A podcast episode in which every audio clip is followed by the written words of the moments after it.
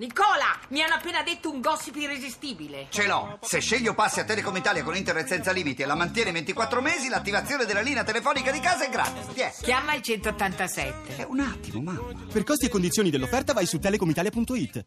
Ti piace Radio due? Seguici su Twitter e Facebook.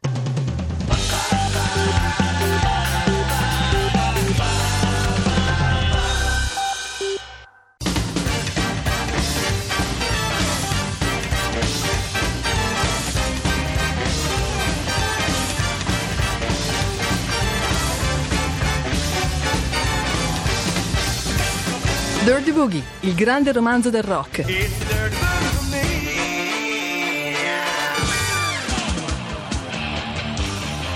Frank Zappa e il folle tour italiano dell'ottantadue di Maurizio Principato.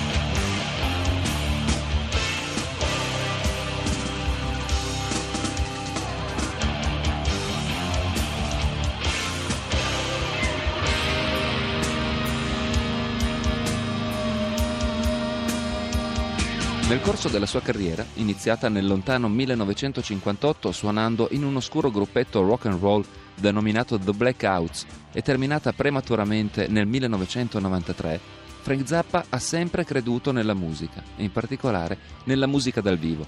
In Italia suonò per la prima volta nel millenovecentosettantatré e successivamente nel millenovecentosettantaquattro. I suoi concerti ottennero un grande successo, ma per qualche anno il compositore e musicista non tornò nel nostro paese, che nella seconda metà degli anni settanta venne disertato da numerose rockstar straniere che temevano per la loro incolumità.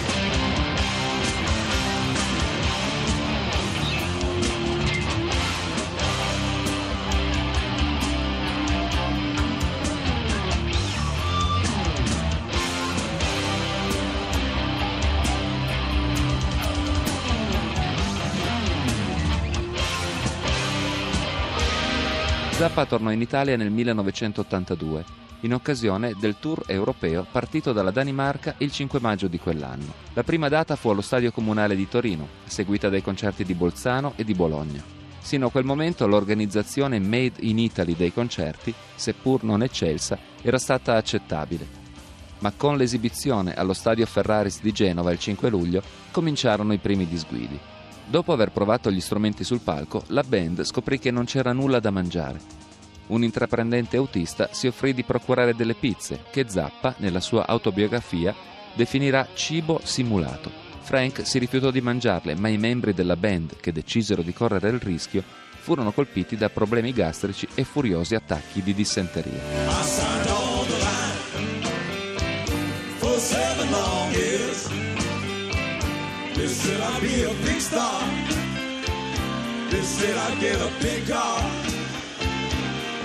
All the coke I could chew, all the dope I could shoot, all the smoke I could smoke, but now I'm beat up and broke. They said I ought to re-record the tracks of my tears. They said, hey, this is it. It's gonna be a big hit with my name up in lights and some custom-made tights. All the girls call my name, but it was all just a game. Nigga business, nigga business, well, nigga business all the time. Well, nigga business has brought this dancer.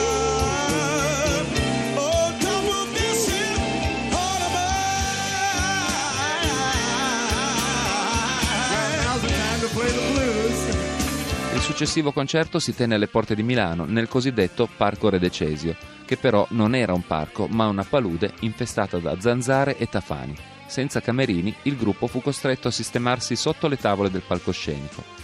Quando il concerto iniziò e le luci si accesero, Zappa e i suoi musicisti furono attaccati da un nugolo di zanzare inferocite, che li tormentarono per tutta la durata dell'esibizione, mentre il pubblico delle prime file lanciava sul palco siringhe ipodermiche usate, e chi era rimasto fuori organizzava una sassaiola per entrare senza pagare il biglietto.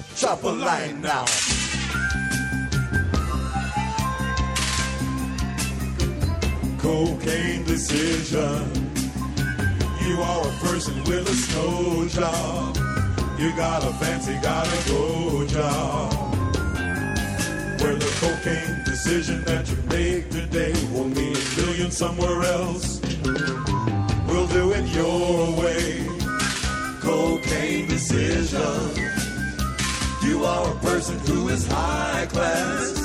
You are a person not in my class.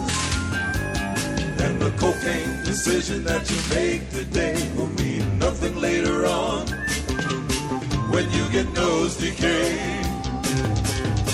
I don't want to know about the things that you pull out of your nose or where they go. But if you were wasted from the stuff you're sticking in it, I get madder every day. That's what you do and what you say. Takes my life in such a way. I learned to hate it every minute.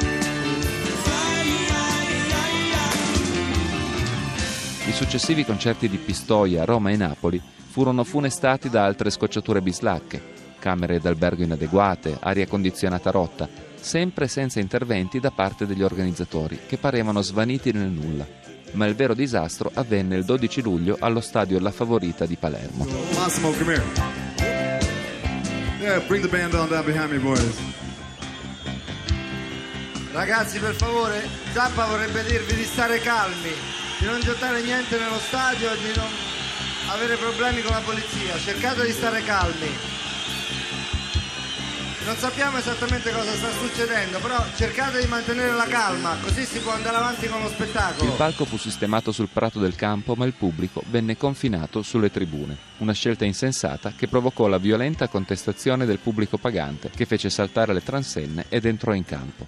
La polizia e i carabinieri si trovavano sui due lati dello stadio e senza coordinamento iniziarono a lanciare lacrimogeni l'una addosso agli altri. Nel caos più totale, mentre il personale di supporto asciugava le lacrime copiose a questo e a quel musicista e malgrado Zappa volesse continuare a suonare, dopo soli quaranta minuti il concerto terminò. Now listen, we want to continue the concert. We want to keep playing music. Will you please be calm? Sit down and relax so we can play music. Sedute per favore.